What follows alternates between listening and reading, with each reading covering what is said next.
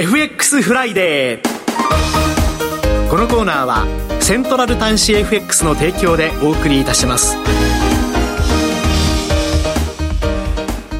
はみずほ証券金融市場調査部チーフ為替ストラテジストの山本雅文さんにお話を伺ってまいります。山本さんと電話がつながっています。山本さんおはようございます。おはようございます。よろしくお願いします。よろしくお願いいたします。さて現在ドル円ですけれども1ドル143円95銭から143円96銭です。この1週間では6月30日に1ドル145円飛び6銭まで上昇する場面がありましたけれども昨日は143 3円57銭まで円高方向に進む場面がありました。足元の為替市場の動き、どのようにご覧になってらっしゃいますでしょうか？はい。えー、っと、まさに145円を一旦上抜けしたんですけれども、はい、あの、長く続かずということで、まあ、その後もですね、アメリカの経済指標強いものもあったりはしたんですけれども、はい、なかなか145円に届かない状態になってたんですよね。で、まあ、それであの、昨日の動きはちょっとまた特殊で、はい、えー、っと、まあ、アジア時間からあの、日本の株価がですね、日本、まあ、あの、中国とかですね、あと、まあ、欧米もそうですけれども、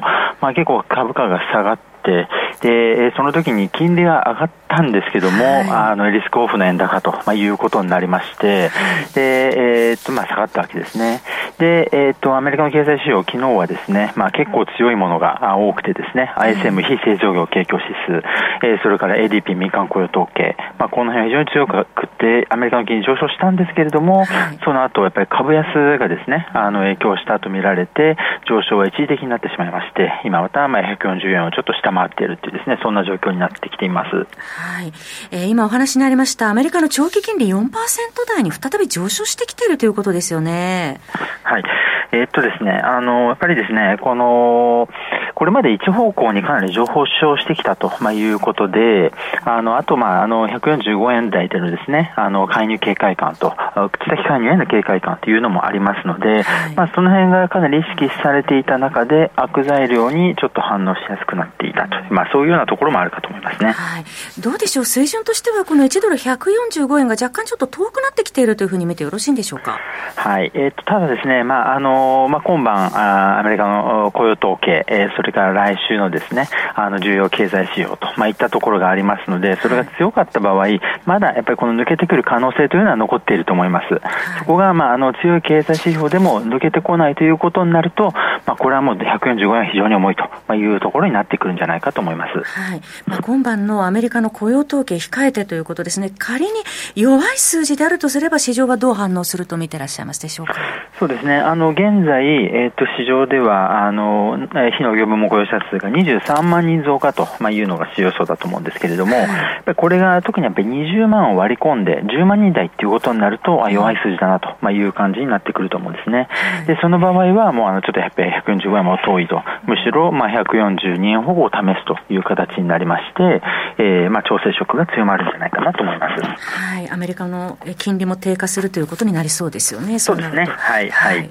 えー、さて、まあ、今週、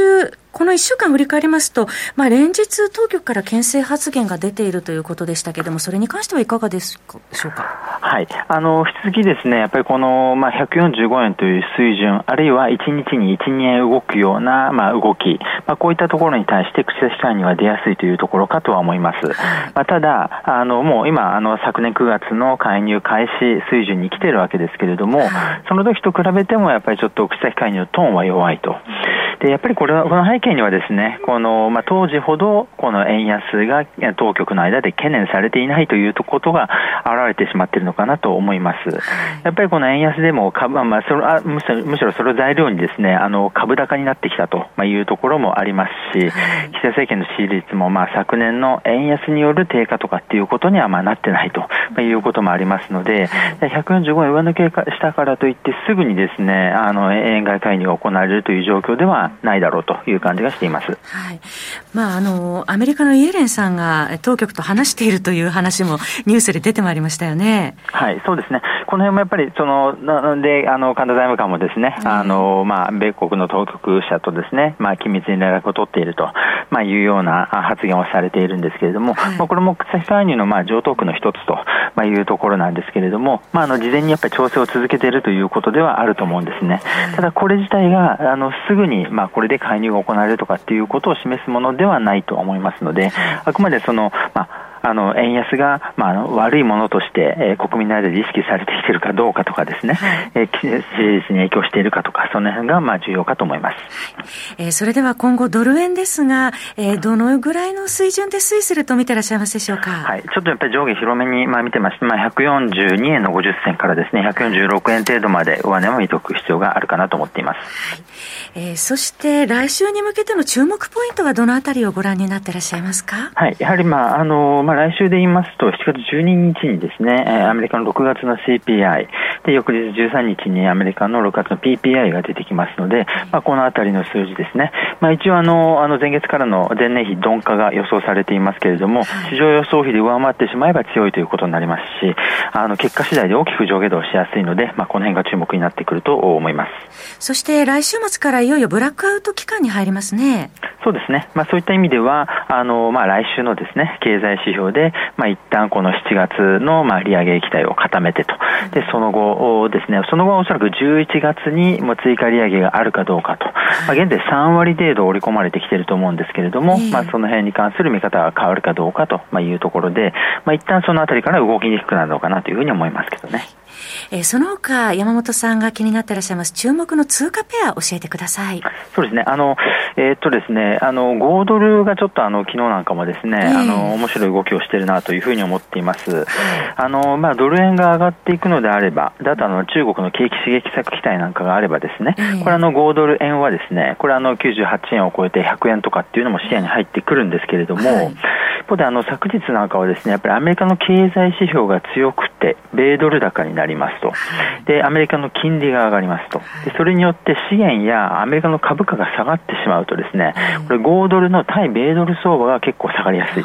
というところになりまして、ちょっとその辺の動きがですね、すごく注目かなというふうに思っています。はい。上値目処が100円とおっしゃってましたね。えー、それからポンド円がこのところ大きく動いて高値つけてましたが、いかがでしょう？そうですね。やっぱりこちらの6月に0.5%の利上げをしたんですけれども、今後さらに6%超へのですね、あの、大幅利上げが想定されているので、昨日も割とリスクオフの中でも下がらなかった、あんまり下がらなかったんですよね、ポンドに関しては。そういう意味では、ポンド円は、あの、上値ですね、これ190円方向もか、あの、まあ、視野に入ってきていると、まいうところで、あの、まあ、この主要通貨の中でも非常に堅調が、あの、想定されるんではないかなと思います。はい。えそれからもう一つ、史上最高値つけてまいりました、スイスフラン円はどう見たらいいでしょうか？はい、こちらもやっぱり165円方向と、まあ、いうことで、あの、やっぱり、あの、インフレがですね、これまでの利上げで抑制されてきているということでも、交換されやすいところだと思ってます。はい、ありがとうございました。豪ドル円上値めど100円、ポンド円が185円、スイスフラン円上値めど165円あたりということでお話を伺いました。